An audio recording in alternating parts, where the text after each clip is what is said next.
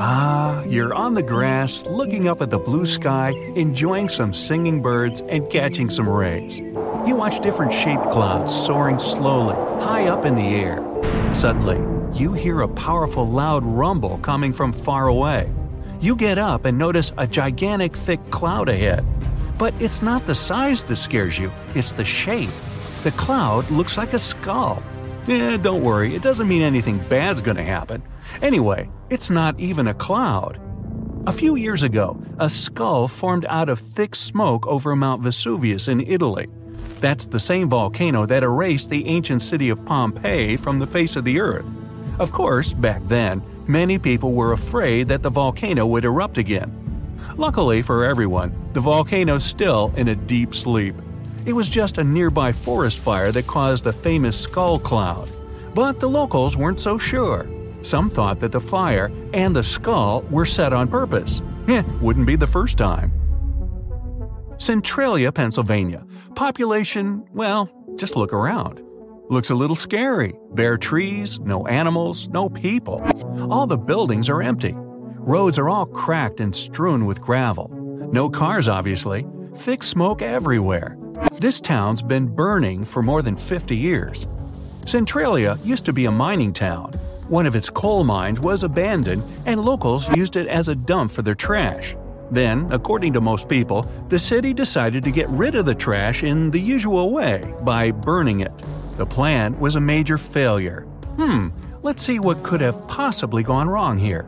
The trash fire got deep into the mine's tunnels, ignited the coal that's still down there, and has been burning steadily ever since. The level of carbon dioxide shot up, and they had to shut down the other mines nearby for safety. No one could stop the fire, and the underground flames spread beneath the city. Roads began to warm up, the soil went sour, and the streets slowly filled with smoke and smog. In 2017, there were only five people living there. Welcome to Abraham Lake in Canada. It's completely frozen. You step onto the transparent ice and look down at what lies beneath. No fish, just some mysterious frozen bubbles. They look like small clouds frozen in ice, or jellyfish who forgot to pack a winter jacket. There are thousands of these little bubbles made up of methane. But don't try to dig a hole in the ice to touch it. Methane is highly flammable. It's created by methane producing bacteria that eats leaves, grass, insects, and any other organic stuff that gets into the lake. When the methane touches the frozen water, it turns into tens of thousands of frozen little balls. When the ice melts, they burst open and sizzle. If you lit a match over them at just the right moment, the lake would look kind of like an erupting volcano. Similar lakes can be found near some shores of the Arctic Ocean.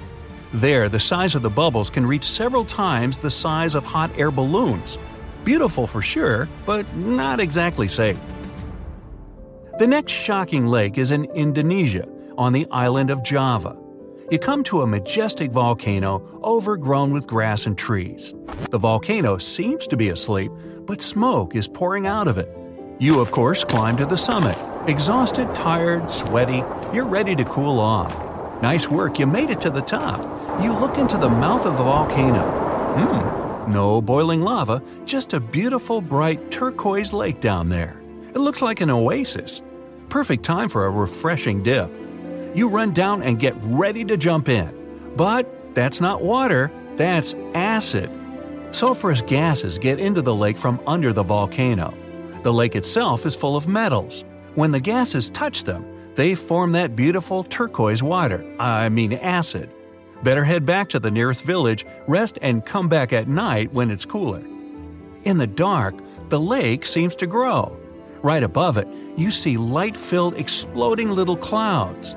The sulfurous gases rise out of the lake, combine with the air, and flash bright blue. Still, don't get too close. Up in the sky, underground, volcanoes, lakes? Hmm. Time to head out to sea. You get on a yacht and sail off. It doesn't matter where, this next one happens all over the world. So, the sea is crystal clear and calm, there's no wind in your sails.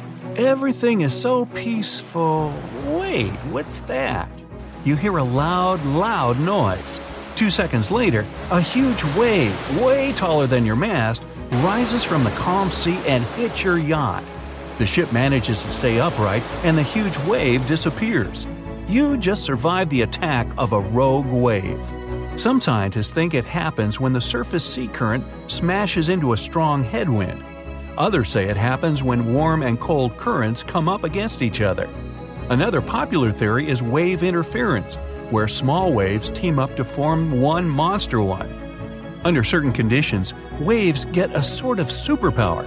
Out of all the waves in the area, there'll be one which sucks the energy out of all the others. When it's full, the wave spits it all out. Maybe that's why the wave's so strong, but only lasts an instant. What about clouds? Scary? Well, they can be if they're huge thunderclouds, walls of gray and black blocking out the sun, the moon, and the stars. First, you're relaxing in your backyard, then you see thunderclouds. Then you get thunderstorms, hail, floods, and even tornadoes. They're easy to spot thanks to their epic appearance thick, heavy, and dark. They can even sparkle inside because of lightning. That's one scary looking cloud. But before you run away, let's see how it forms. Clouds are like roller coasters. Imagine you're a small drop of water hanging out with your friends in the ocean, waiting in line for the brand new ride that just opened up. It's time. You strap in. Nothing happens. Then you feel it.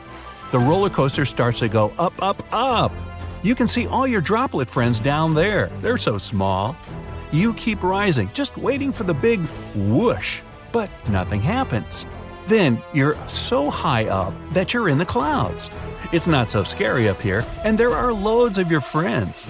nice.